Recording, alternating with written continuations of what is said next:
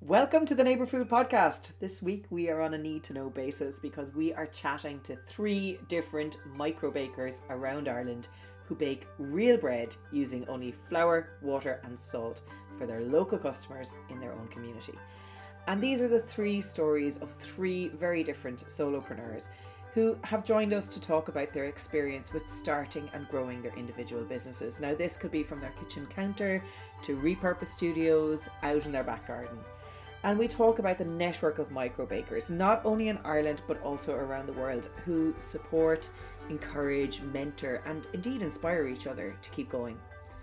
And of course, we talk about the importance of real bread from a health perspective and the simplicity of the ingredients in making a wholesome and nutritious loaf. But let's allow our guests to introduce themselves because we've got a lot of voices on the show today. So let's go. Uh, my, name is Angela Nöthlings and I'm German originally and I've been living in Ireland 25 years. And I've been baking for all that time, baking sourdough, but just for myself. And a year and a half ago, I heard about this fantastic oven for the first time and decided then to give this micro bakery a go to sell, start selling sourdough. So my business is called Ryes & Shine, and I'm all about rye because um, as Germans, as a German, I like really, I like rye breads for lots of reasons, and it's just a little niche as well. Um, so I make mostly rye breads, but also other breads and German treats as well. And where is and Ryes & Shine Bakery? Yeah, I'm in Cork, so I'm working from home. The bakery itself is in my house, in my kitchen, which is just an ordinary sized Irish house small even. Um, and I have two selling, well, three selling points. One is from my porch where customers collect from the porch. And one is at Henshey's Pub in St. Luke's. And the other one now, just since last week, is the Coal Quay Market. It's very exciting. Uh, I'm Gráinne, originally from Dublin, um, but living in Baltinglass in Wicklow for nearly 16, 17 years now. Um, I started making sourdough about four and a half years ago, and I've been selling pretty much four and a half years ago into the local butchers here in town, Patterson's, and just everything kind of grew organically from there. It still feels very new. I, you know, I was in the house for so long. I, I, I just can't. I'm looking at the kitchen now. I can't believe I produced what I produced in my small kitchen. But I have a purpose-built cabin now out in the back garden so uh, that is that still feels very new to me. Like that that only really kind of came to fruition in September. So class. And what's yeah. your micro bakery again? Grá Arán.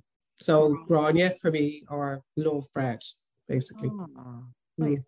Mm. So and last but not least. Okay, will I go next? Go for it. Um, I'm Laura O'Donovan. I'm originally from Cork, but moved to Connemara about 25 years ago.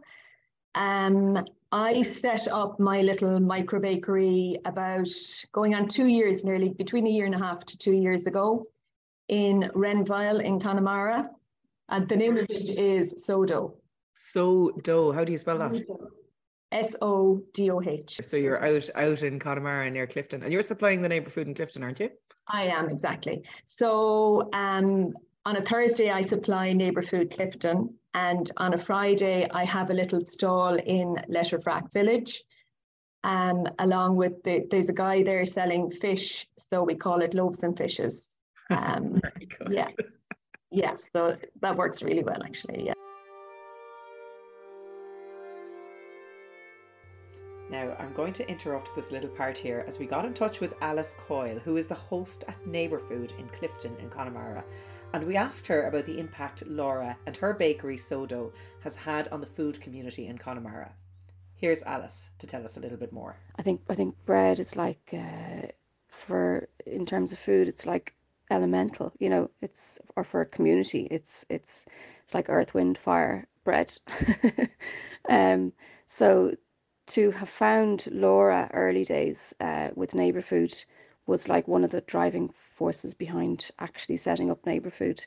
Um, she got the idea straight away. She was like, "Yeah, love it, love the idea, getting straight to customers." Um, she so she she really encouraged me and she committed early on. So uh, that was one of the things that I I kind of felt well, this is incredible to be able to offer this. So that was kind of one of the main things with neighbor food, and she remains one of the main driving forces behind it. Um, and also, uh, I just think we're, we're so privileged to have that person who has that creative energy and drive to make bread uh, like that every week. And um, you know, we have we've other suppliers of bread in the area, but uh, it's it's Laura really, I think, um, who's really interesting because she she's actually had many lives, and uh, all of them have been really creative. And I think that you'll see that in many micro bakeries that the person behind it is incredibly creative and has such energy. And that goes into the food, that goes into the bread, and that's what we eat. So I think that's that's brilliant. Now, so I think Alice really hit that nail on the head there with the importance of bread makers and the vibrancy their work brings to our tables and our lives. So let's go back and find out a little bit more about these bakers and shakers we're chatting to today. Can I actually ask you? So let's start maybe by asking a question about that because if I'm right, Angela and Laura, you're both still working from your home kitchens. Yes. No. No, Laura, you've moved out as well. Well, um, yeah, so I started off in my home kitchen, but I used to have a picture framing business years ago. Um, so I had a separate building for that. Um, so I converted that into a kitchen um, about a year and a half ago. Um, so that's where I'm working from now. Okay, well then maybe Angela. So would you, would you be able to give us a little bit of a rundown on what life is like having um, a micro bakery, running a business from your home kitchen? Yeah, sure. And it's Angela, by the way. Like like Angela, excuse me. okay. Sorry, Angela. Give us Oh, no give us a little bit of a rundown of the of running a small business, especially a bakery from home. Yeah, I started when I initially started and I didn't have any idea where this was going to go. I started with my very small, very bad oven. It's just 50 centimeters big, wide, and um, I lovingly now call it shitty oven. So I started with that, and it was just incredible. I had to work against the fan, and uh, the element often broke, and I could never predict when it's going to break. It was horrendous. But then, since I got the this Belgium oven called Rofco, it can bake. I can bake 12 loaves at a time in it. Wow. So um, that's fantastic. That's been a game changer, and the loaves turn out so much better. It's a stone oven. Um, so the the normal day is like the normal bake day for me starts on a Monday night. If I sell on a Wednesday, the day starts on a the bake days really starts on a Monday night where I start my starters, my sourdough starters. I have to mix the, the right amount of flour and water and for the batch that or batches that I'm going to bake on the Tuesday or Wednesday. Um, and so that's usually on a Monday evening. Then on a Tuesday, I have a very long day, usually 12, 14, sometimes longer hours um, of mixing the batches, of folding the dough, of um, shaping the dough, dividing the dough, shaping the dough. And, um, and everything amazingly happens. I'd say it's about four meters wide, my kitchen, maybe, Wow. uh, four meters maybe, and two meters deep, maybe a meter and a half deep. That's the only space I use in the kitchen, really, and trips to the tap. Um, Mhm.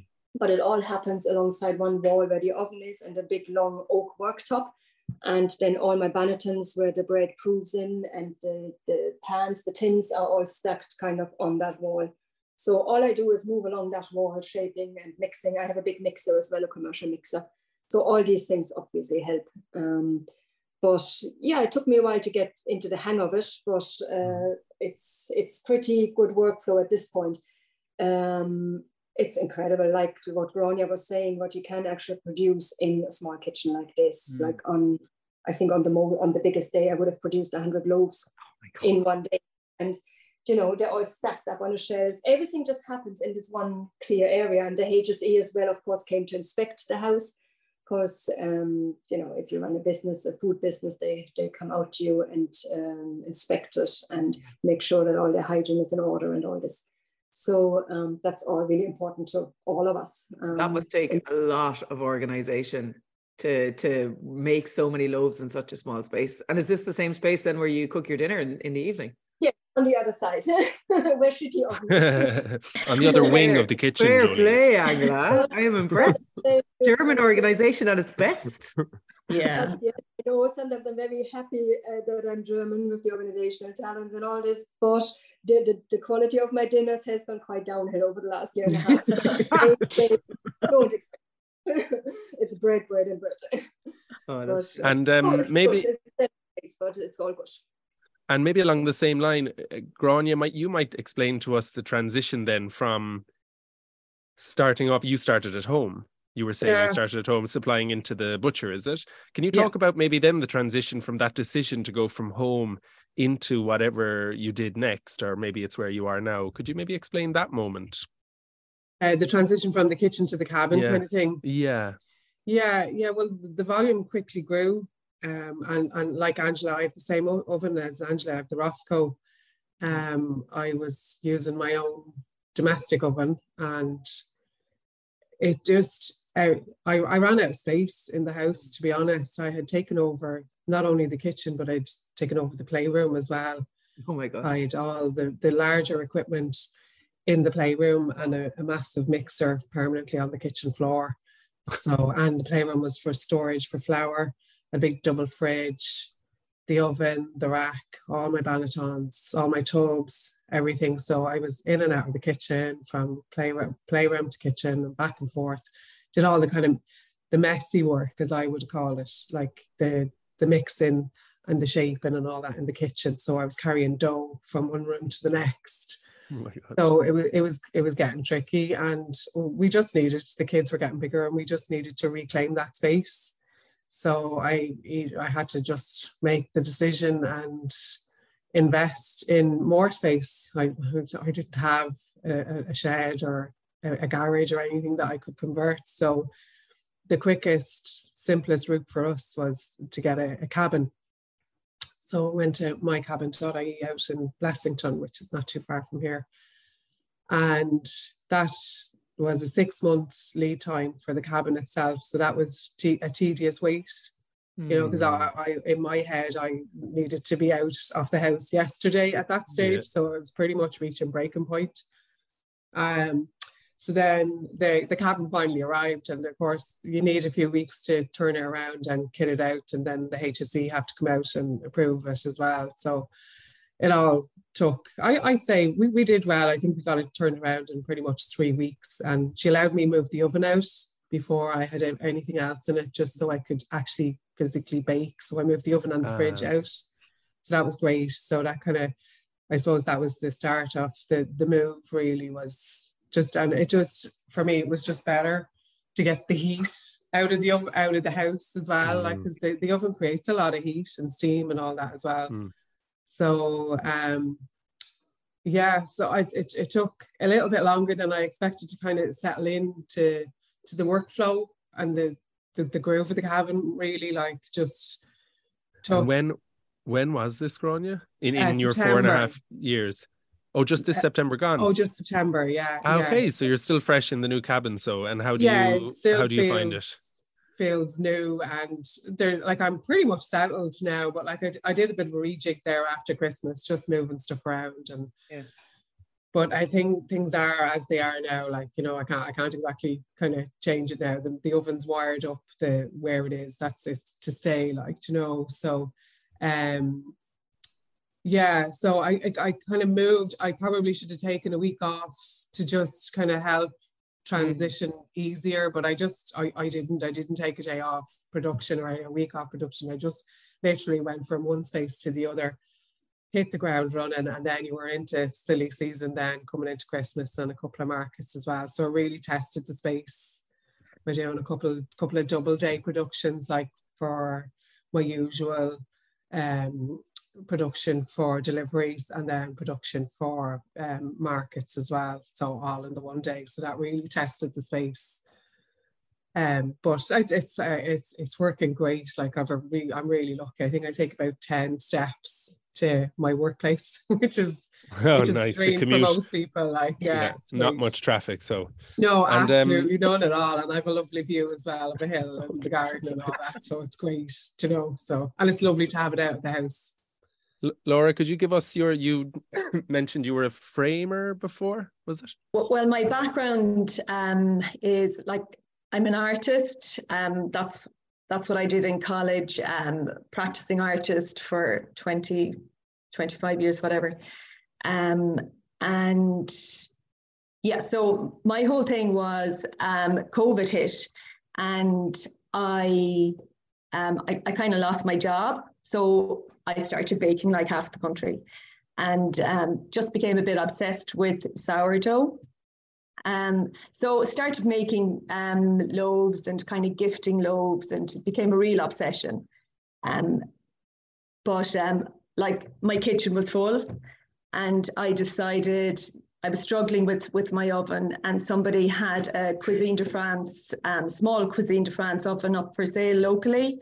So I bought that. Um, I moved it into my old framing workshop, um, and tweaked it by putting in some pizza stones and stuff, and realized I could make six loaves at a time in it. So that was really the start of it. Then we decided to to turn the that space into a kitchen. So we did it like as cheaply as possible, kind of did it all ourselves. Um, and that was my kind of slow build up.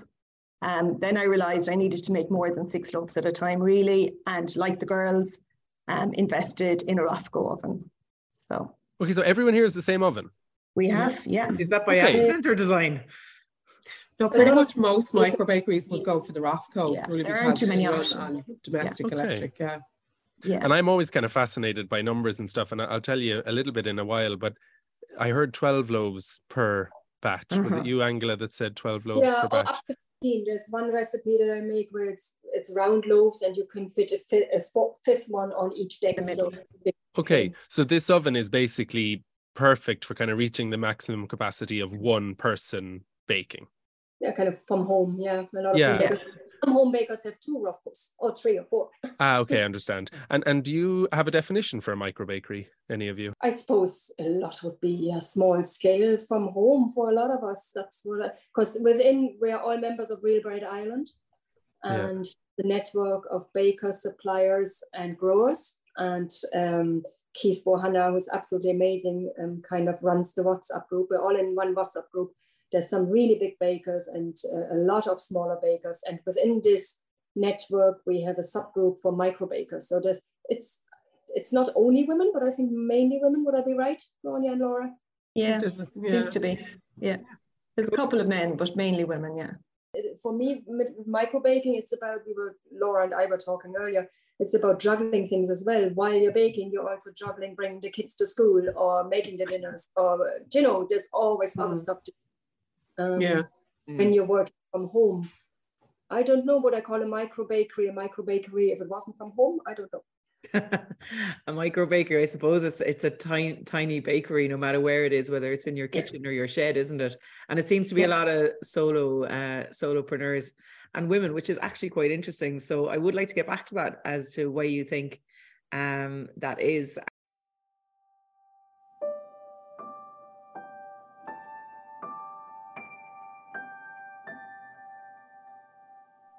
Setting up from home and going from this idea on your kitchen counter and your kitchen table to um to a shed like what do each of you think has been the best and most invaluable support to bring you along that journey? Whether it was the support from family or friends or funding or the lady in the HSE who said "Mo- move the oven to to the shed or the local enterprise office what has been your um, most invaluable um, assistance along the way? I, I suppose I like because it's in the house, you need to kind of like I, I've a pretty supportive husband Mm. and I probably wouldn't be able to do what I'm doing without him, I suppose. And and like he does all the heavy lifting and he did a lot of the setting up of the cabin and all that. Like so that for me was my number one support. But Yeah. a big turning point for me was joining the Real Bread Ireland. I, I was Yeah. probably selling for a long time and producing. I was probably producing the sourdough a long time before I even discovered Real Bread Ireland. And then when I discovered that, I it took me a while to pluck up the courage to join. But that WhatsApp group is an amazing resource for information. And like any one of the bakers, like you just have to put the word out if you're stuck and they all just come back with Yeah. like like immediate response of suggestions or help. And I find Joe down in Riot Rye is is brilliant as well. I went down to him last February and just like I I, I had issues with temperature dropping in the room temperature dropping in the cabin So I like that completely threw me. I, I was expecting a drop, but not as big a drop Mm. of room temperature. So that that that affected everything, like flour temperature. Mm. Everything was affected and impacted, and production definitely slowed down for a while until I got my head around that. But Joe was a big support Mm. there, and just pure like one quick text on Instagram or whatever, and just an amazing. It's just just great to have that resource at your fingertips. It's brilliant, you know. And I I do feel like Instagram has a lovely kind of community of bakers as well, you know. So um, and Real Bread Ireland, 100%. Like um, they would have been my biggest inspiration really on building the business.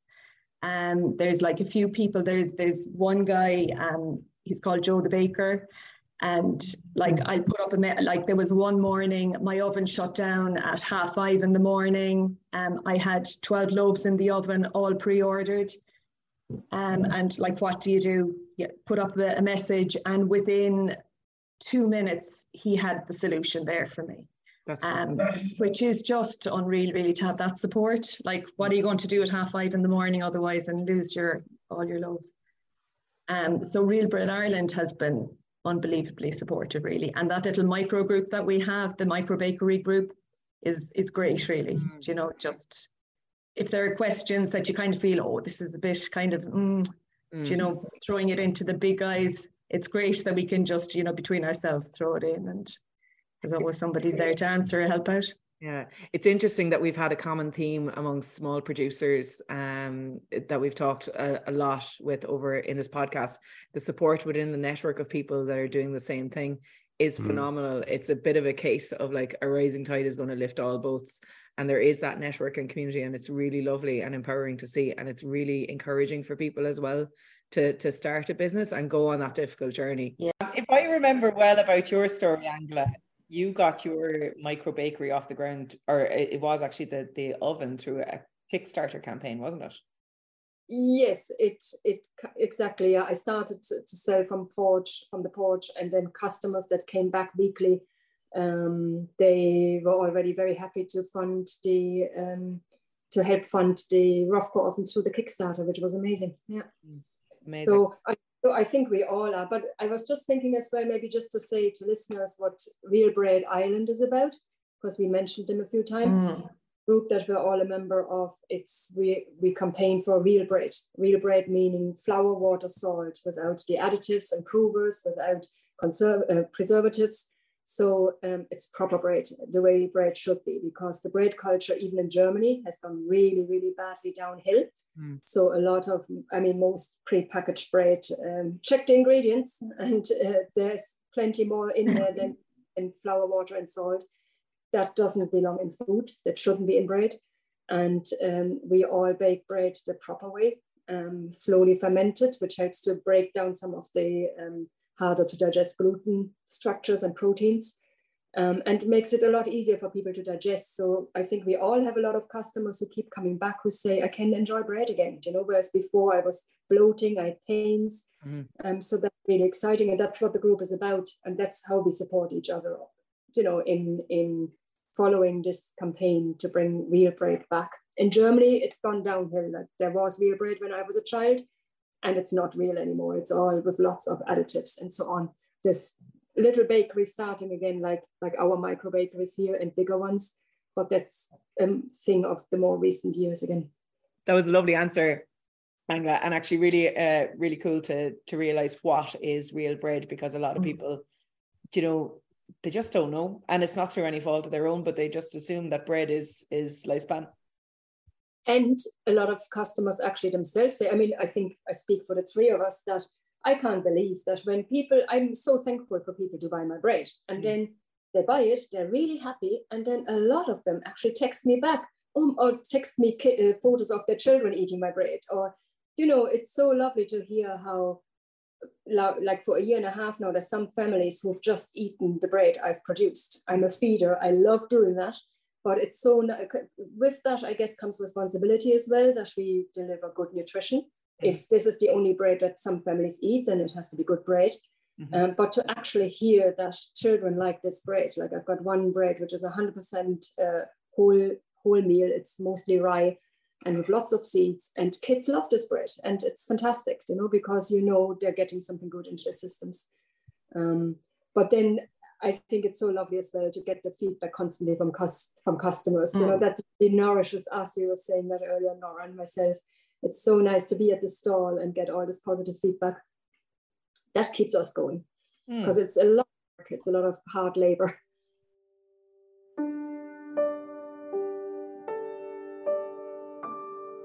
So we touched on it there earlier. Like, why do you think there are so many women in particular that have set up their own solopreneur business in this micro bakery space? And what do you think that women in particular are going to bring to the table in terms of shaping the future of this industry? Well, for me, it it, it works with the family, um, family life, and, and I think that's really important. I, I can do both without having to go to the expense of childcare and that kind of thing. Like I could, I used to bring my, my youngest on deliveries with me, you know, and she'd be in the kitchen pottering around while I was producing, you know, yeah. like, so that, that was really, really important to me. Like that, it, you know, I, you know, I gave up my office job and I, I started doing this and I, I it, it just, it just worked and it, it, it always has to work for me around family life. Mm-hmm. And I, I've I've I've made it work around family life, you know. So like you mm-hmm. can have your dough sitting in tubs while you're getting the breakfast, or I can still pop out, have dough on the go and pop out and do a school run. So for me that that was that that's really important like um, I enjoy working from home now. I worked as an art therapist in uh, an acute mental health unit for 21 years, and I'm still doing that a little bit. So I had to be at my desk at eight o'clock every morning, mm. um, whether the kids were sick or small or whatnot. Um, and I really enjoy just being at home now. Um, and I think, like when I was listening to the other, others, I think this is this goes both for male and female bakers that we all really enjoy the community aspect of it. Mm for me, it's about the simplicity of what we do, flour, water, salt, let it ferment, do it at home. So it's it it makes it brings you back to the basics of life. It brings me back to my to life's basics really. Mm. And yet connects me with the community. I know Mayfield now. I know people in Mayfield better than I've ever known. I'm here, I'm living here 20 years, and it's now that everyone calls across the street like, what are you baking tomorrow or you know are you finished baking yet how were the loaves today so it's it's it's really connected me connected me with my community but i and i think that goes both for male and female bakers in the network that we really enjoy that aspect and i think there's a trend of that for that to come back you know that people want to learn things from scratch again they want to learn to do things properly again to cook from scratch to grow their veg to bake bread properly to to be part of their community. You know, there's community gardens and so on and so forth. So I think that's really exciting. Mm. And that's both for male and female. I don't think there's a difference. Okay.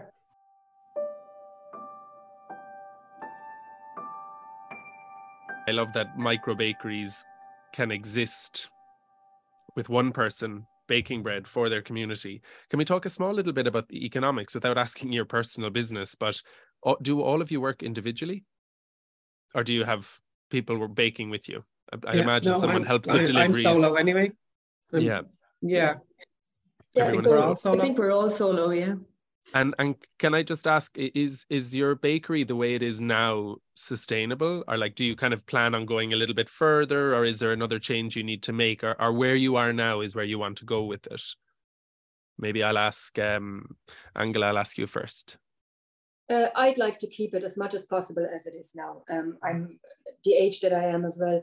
I really don't. For a while, I was thinking of having some kind of an outlet from which to sell the bread uh, on a daily basis, but uh, then I would have to employ someone to sell it. I'd have to, you know, do the deliveries and all this. So then it becomes complicated. I'd like to keep it very simple and manageable. And the downside is if I get sick and I can't bake, but I'd like to keep it in my kitchen as well, not even take a shade. Um, so I'd like to keep it this way for the next 15, 20 years. And Laura? Yeah, I, I'm the same. Um, I suppose I'm kind of at the stage, like I, I'm very busy and people, like people have said, you know, would you not consider taking somebody on to help you out because some of the days are really, really long days. Um, but I'm just happy doing it by myself and happy to stay the level that I'm at. Mm. So yeah, so I'm not going to. Well, I don't intend on changing it. Yeah, pretty much the same here as well. It's you know it, it just overcomplicates things mm. if you're considering hiring someone, but it is busy. But I think I'm happy enough to to stay where I'm at. You know. I, I think small is beautiful and it's very empowering to be able to do a whole business and run it successfully um, as a one person band. And yeah, my hat's off to you. Um, it's hard work, it's tough. When you're busy, you're so busy. Yeah. and I know yeah, that such long as, I, as I'm a, a, kind of a creative freelancer, um, it does certainly have peaks and troughs in that. But um, I think small is beautiful. So well done. But isn't it just an amazing economic kind of parable? Because uh, uh, nobody who who runs a small business talks about how they're happy to have it exactly where it is. Like this was the goal, this is the target, this is what it is, and I'm super happy. Everyone always feels like they just need to mm. go that little bit further, just so I can hire that one person. Then I'll be able to do this, and then and it's that no. kind of like I don't want to start saying like capitalist and getting into yeah. a political rant, but it's that idea of like you have to grow to a certain level to become sustainable and, and bakeries telling you that. I mean, no, but, no, no, no, but it is. It completely is, but it's in everything. But it seems to be very common among people who set up micro bakeries that they view it in a different way. There's something. There's a there's a sauce, a magic sauce within that model that seems to either attract people who would like that as a profession or just works you know yeah, yeah. too actually a customer remind uh, it reminds me of what a customer uh, a friend of mine said to me when I was thinking of maybe getting bigger, he said there's some kind of a parable. I posted it in the WhatsApp group as well that we have. It's about um, a guy who's fishing in a local village and he's happy fishing and he makes, he sells his whatever, 10 fish at the in the evening and then has time to sit in the bar with his friends and enjoy a nice meal. And um, then someone comes along, a businessman, and says, "Well, wouldn't you get a bigger boat so you can fish more fish and then, you know, expand and getting bigger and bigger with the business?" And so that at the end you have enough money to have to employ people and you don't have to work at all. And imagine what you could do with your free time. And the guy said, Well, all I want to do is fishing. Yeah. So I think that's where we are all at. We really love the process. We really, I don't want to employ someone else to bake the loaves for me. Mm. Mm-hmm. You know, I want to bake, so I want to stay in touch with the process. And it's nearly sometimes when it goes well, it is nearly like free time. It's not, but it, it, the thinking it is nearly like free time. When you love your job, you never work a day in your life. It's, it's, yeah. Your toes, it's different every time. Things can go wrong all the time. Yeah. So we, you really have to focus on it. So that's one thing. The other thing I was going to say, um, Jack and Jolene as well, is uh, for people to really look up the Real Bread Ireland webpage to check for a local micro bakery in their area. Mm. Because so many little micro bakeries you might have never heard about.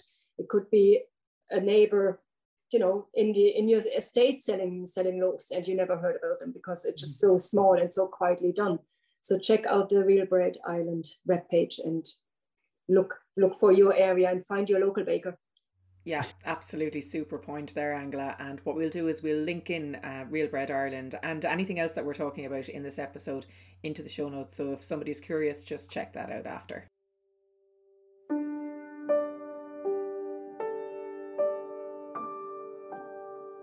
So, talking about the Irish, uh, I suppose, micro bakery and real bread kind of scene in Ireland is one thing.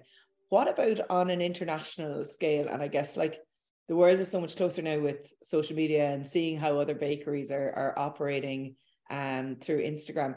How do you think that has um, influenced your own work and um, what do you think we could learn and how do they compare?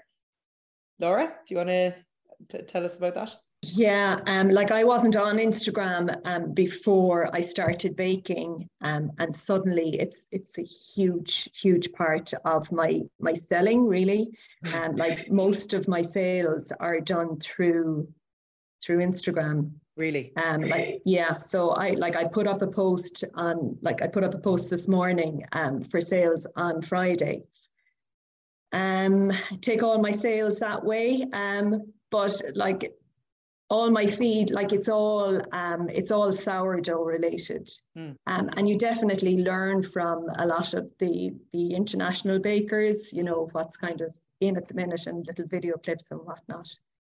Um, but yeah instagram is, is is huge really huge for me. Um, but like laura i've learned so much from seeing other people's photos and videos and it's been really nice to connect to other people I came across all of this this micro bakery world through the sourdough podcast, an American podcast. So I would have listened to a lot of American micro bakers' stories on that podcast. It's fantastic podcast. So how you know, and you learn from every story that you hear how people do this little bit or that little bit. And then being German, I'm also connected to the German bakers community, really like real bread uh, in Germany. Um, so that's exciting. And I never realized how easy it is to get in contact with people through Instagram. You know, they, they mm. all contact you back and it's it's such a supportive network. We, change, we exchange recipes and tips and um, it's really, really helpful. Ronnie, would you say you've had a similar experience as Wicklow being put on the world stage through the power of social media? Yeah, Instagram would have been like a massive resource for me as well. And it's where I first spotted the Rofco as well. Okay yeah so you do pick up little tips and ways to do things on instagram and and again the network like I, i've connected with australian bakers as well just back and forth like it is it's it just makes the world so small really like it's just and these um, micro bakers that you're following in um, australia or germany are they doing things very different to what we're doing here? Really like I, I i've seen one girl who converted a shed and you know, I, I don't see a massive difference. I think I think the Americans call micro bakeries like our home bakers like a cottage bakery industry. Okay. So it's just that's just their phrase for basically what we're doing, you know. Mm. But I, I don't I don't see a massive difference. Just saying in Germany there's one big difference and we're very lucky here in this way because that's why I never thought I could ever sell sourdough because in Germany uh, the law uh, only allows you to sell a single loaf once you've done the whole three-year apprenticeship to become a baker, plus I think a year or two year to become a master baker. And only at that point can you sell a single loaf. You're not allowed by law to sell a loaf before. Um, Ooh, that's weird. There is a movement now because it was such a protect, protected product, but the quality has gone downhill so much. So there's a movement now of especially uh, Lutz Geissler, the sourdough baker. Uh, he has a podcast as well in Germany and he brought out loads of books. Uh, there's the movement now to um, allow people who come into sourdough baking or baking from the side, like the three of us, um, to allow to, to, you know to allow them to sell their product because his theory is that the actual training actually now these days teaches you how to use machines that produce bread. It doesn't actually teach you how to do sourdough even properly anymore. Whereas if someone like us leaves their old job I had a great paying job, but leaves their old job and then comes into baking from the side, they're bound to do it properly, then bound not to be doing it for profit because it's such hard work. You know, it's really hard earned money. You're not going into it to make a cheap uh, thousand euro or so. Um, so I, we're very lucky in that this is possible in Ireland. I think it's it's it, I couldn't believe it when I first started all of this. Really, I didn't realize that actually. Um, and I suppose now that you kind of like lay it out on the table, we do have a fairly uh, straightforward system. So go mm-hmm. on, Ireland. It's super that way allowed to sell direct to customers. I think Joe Fitzmaurice in your other podcast as well was telling us how he he with other people tried to save that the direct selling and mm-hmm. the farmers market selling. So that is fantastic that we're able to do this because again, it's so important to be close to your customers for feedback, for you know questions, for to to gear the product the way they want it, and so all all, all of these kind of things are so enjoyable as well. Mm. What's important too, that's not just in bread actually. Yeah. And obviously, you hear horror stories about regulating bodies and you know HSEs and, and EHOs and stuff. But the reality is, their directive is is not to shut you down, but to get you there. Yes. So local enterprise office and the, the HSE inspector, and they've all been amazing support. Yeah, and the, the standard quality of food in the community um, would be impacted so much if that approach was changed from get you there to shut you down you know Mm. um and there are problems and people need to fight against it all the time and it's certainly not perfect and there are certain areas where there is a particular eho office that might have a you know a harder hand being taken. But across the board as a standard i really do think that people are encouraged to make food at home and sell it to the to the public. It's not difficult you Mm. know? You That's just have to you just have to learn the system and and do your application and and you need do you know what you need to learn actually? You need to learn how to be food safe. Mhm. Yeah.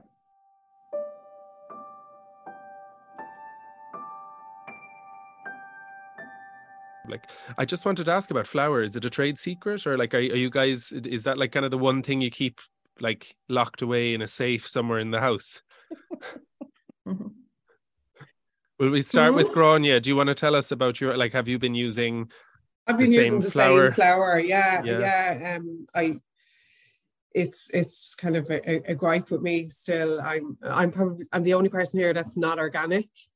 So um, when I first kind of had to source flour in in larger quantities, I was kind of put off using organic by by a rep. He just said, "Oh, it's too fickle. It's too difficult to work with, like for somebody that's inexperienced." So I my my flour is Marriages. It's a really good quality flour. It's it's um, based in the UK. It's imported in by Kells, and they they're my my um, go to for everything. Actually, I I get um, my rye from the little mill in Kilkenny. You know the little mill company. So it's grown and milled in Kilkenny, and uh, Kells ship that up up with my uppermost flour.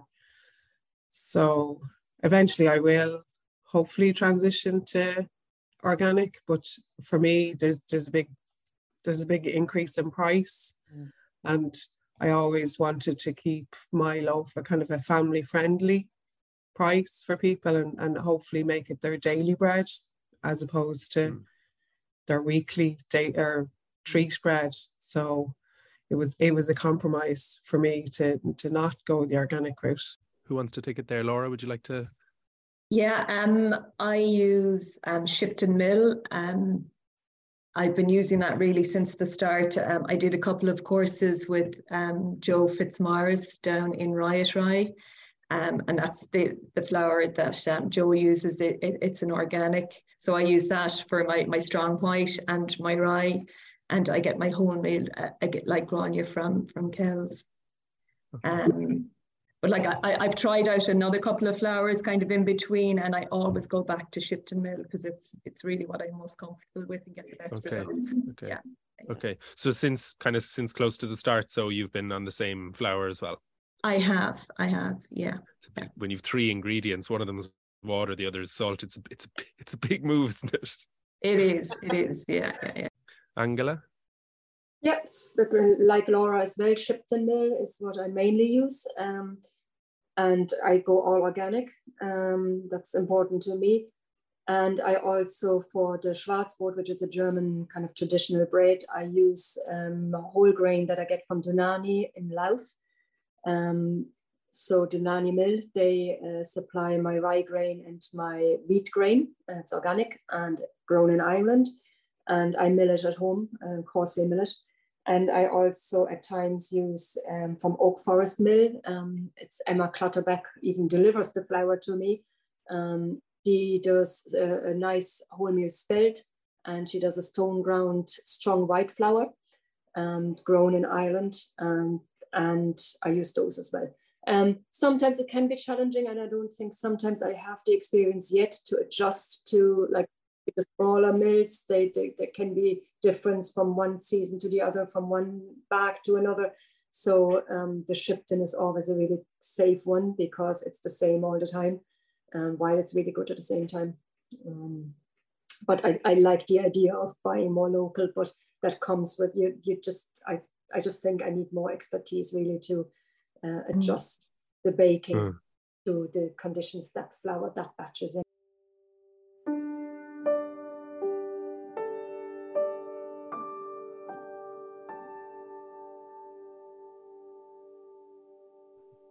Okay, well, Is there anything that we missed, guys? Is there anything we should have covered? Because you're the micro bakers, not us. Mm, So No? Did you enjoy that? I did. Good. And we all know each other from the WhatsApp group, so I've never actually talked to Gráinne as such. So it's lovely to actually Yeah, have same. it. Yeah, Funny, like when you see somebody texting on WhatsApp, you have um like an impression of what that person sounds like or talks like. And then Mm. when you see them on video or in real life, you're like, ah. I always I always find that anyway. So I hope it's been a good myself and Laura met last February in Riot Rye. right. Oh yeah. Okay. Yeah, Yeah. yeah, did one of Yeah. Joe's courses, yeah. Yeah. Yeah. Are are you constantly doing courses to improve your skill or like is it is it just mainly through these WhatsApp? I constantly feel the need you do and you need to do courses but can't fit them in. uh, You Yeah, know, yeah, so yeah. I, I would love to get down to Riot Rye again. Yeah. Yeah. It's like can't a, weekend away, heading off to do one of the courses down in Riot Rye. It's Yeah, a, it's a a real real treat. treaty thing. Yeah. It's a real Yeah. treat. Lovely, lovely day out. And do any of you host your own courses for local people to to learn about um, baking? No, not yet. Not yet, no. Like they're uh, well bred in Carrigaline, for example, they run courses, Riot Rye, so and uh, what's the name, Tom Walsh from the Lighthouse Micro, Micro Bakery. Yeah. there Yeah, I've done a course with Tom actually, and I, I really enjoyed it. Um, but Yeah. certainly, um, Joe up in Riot Rye um seems to seems to have a great setup. Someday we'll get up there, and it was a pleasure to Mm. chat to him on our podcast um a couple of months ago. Ah, fantastic. Yeah, yeah, definitely. Now, so, and that's it from this installment of the NeighbourFood Podcast. You have been listening to the voices of Angela of Ryes & Shine Bakery Cork, Laura O'Donovan of So-Doh Renvyle in Connemara, and Gráinne of Grá Arán Wicklow. It certainly has been pretty inspirational listening to their absolute can do attitudes. And hopefully, you got an insight into the world and perhaps even motivation for anybody who is thinking of going down that route of starting a little micro bakery themselves. Do reach out to them if you are thinking of it or Real Bread Ireland, and we are going to do a huge list of links of everything we mentioned here in the episode in the show notes. Thank you all for listening, and we'll see you next time.